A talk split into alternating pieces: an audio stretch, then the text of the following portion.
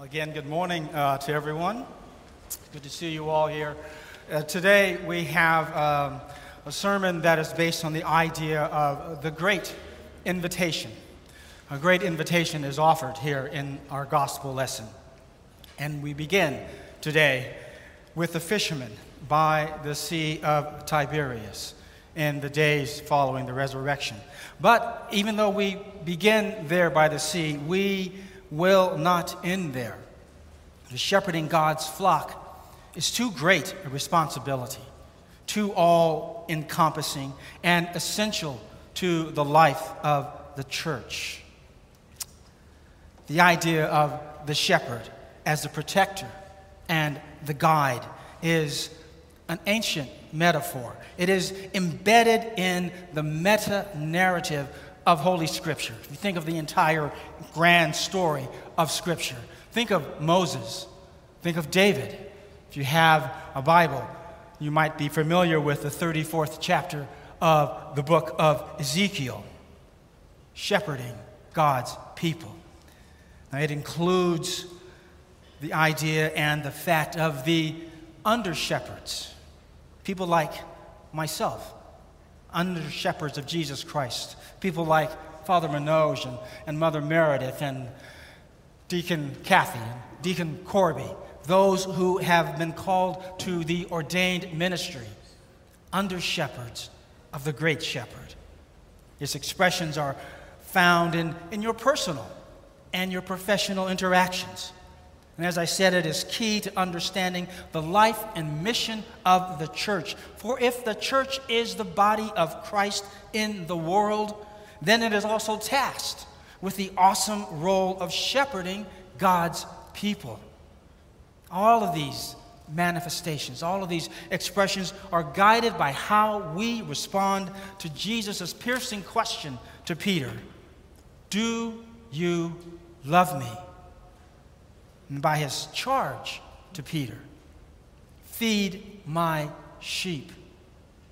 This is the language of, of discipleship, love, feeding, following, and remembering that we are his sheep. He has come for Peter, sought him out for a special role, and to show him that even the weakest and the most fallible among us can be redeemed and renewed, strengthened and transformed. That's a lesson for all of us. Even the weakest among us, the denier, can become the proclaimer. The coward can become the bold leader with a little help from his friend, the Lord Jesus Christ. At this point, Peter has seen the risen Lord twice. He has even heard Jesus say, "As the Father has sent me, so I send you."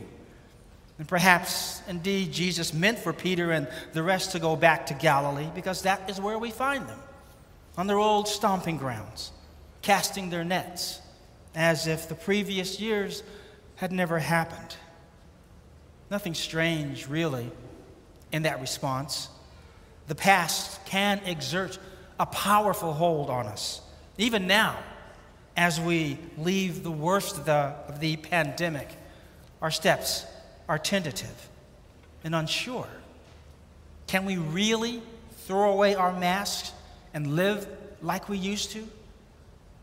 Can we move from the time of upheaval and lamentation?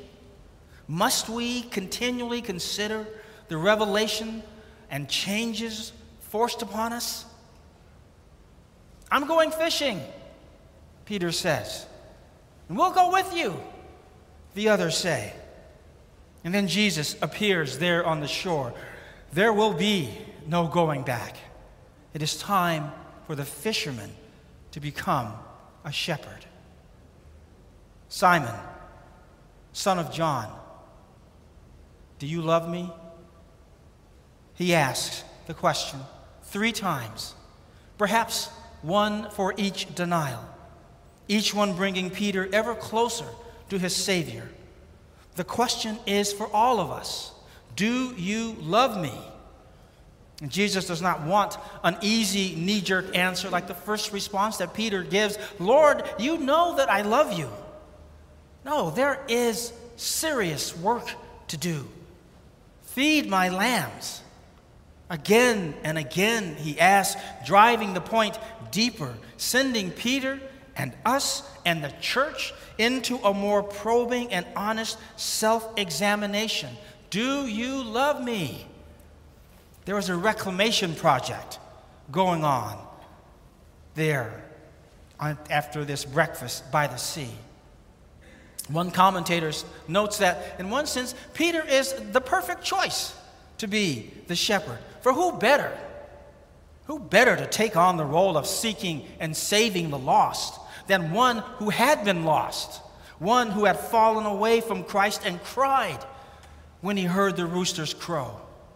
Who, after being restored, was better suited to act on Jesus' words, "I have other sheep that do not belong to this fold, and I must bring them in also." Scripture tells us that indeed Peter did take up the mantle of Jesus Christ. All you have to do is read the opening chapters of the Acts of the Apostles. And in his first epistle, there in the fifth chapter, he, he leaves these words for us, fellow shepherds. Tend the flock of God that is in your charge, exercising the oversight, not under compulsion, but willingly, as God would have you do it. Be examples to the flock. Those words have a special meaning for anyone who has put on the collar.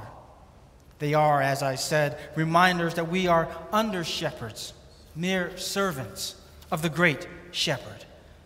And yet, we are charged with leading you, with feeding you, with ministering to you as fellow members of the body of Christ. And you recall the first line of Psalm twenty-three. Anyone? First line of Psalm twenty-three.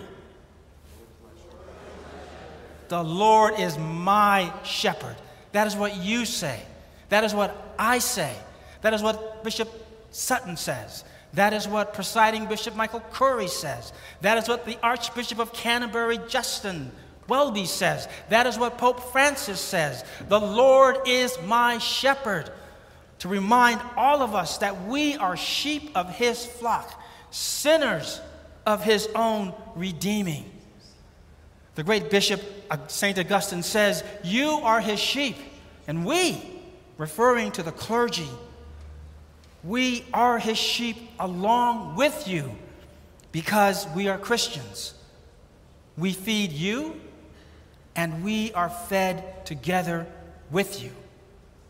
We feed on the life found in this community of love, on the Holy Word that leads us into all truth, and on the blessed sacrament of Christ's body and blood that we enjoy, as we sang in the beginning of the service, the victory feast of our God. Alleluia!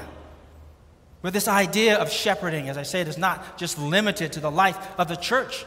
Parenthood is a form of shepherding, as is teaching, coaching, advising, being present. I'm reminded of an encounter with, uh, in seminary with uh, my academic advisor and shepherd, uh, the uh, Reverend J. Robert Wright, who has gone on to glory.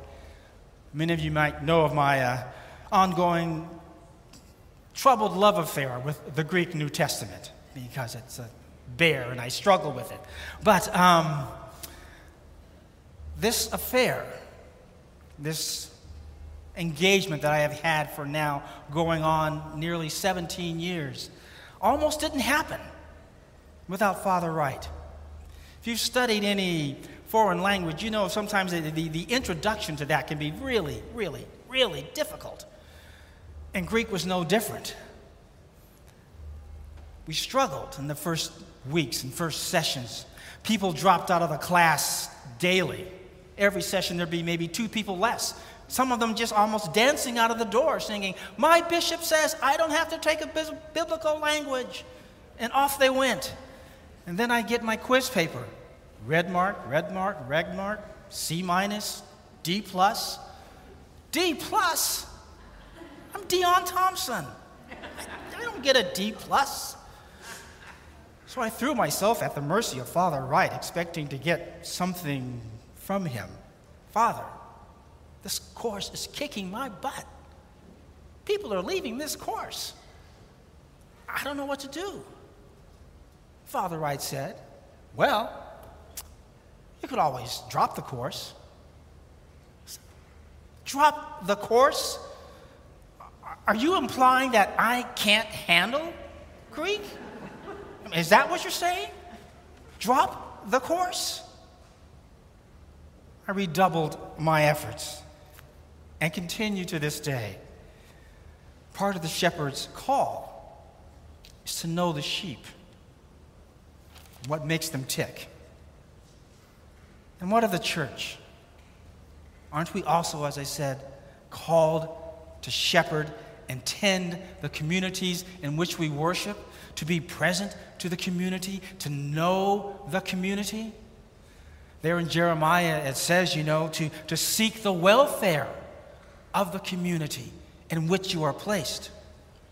This is an understanding that can inform and enliven our ministries and our relationships. For in feeding, we too are fed, to put Augustine's words in a wider context.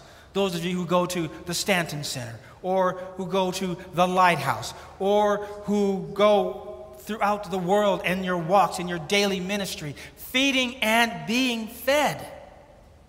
Today's gospel closes with two words of instruction. Follow me.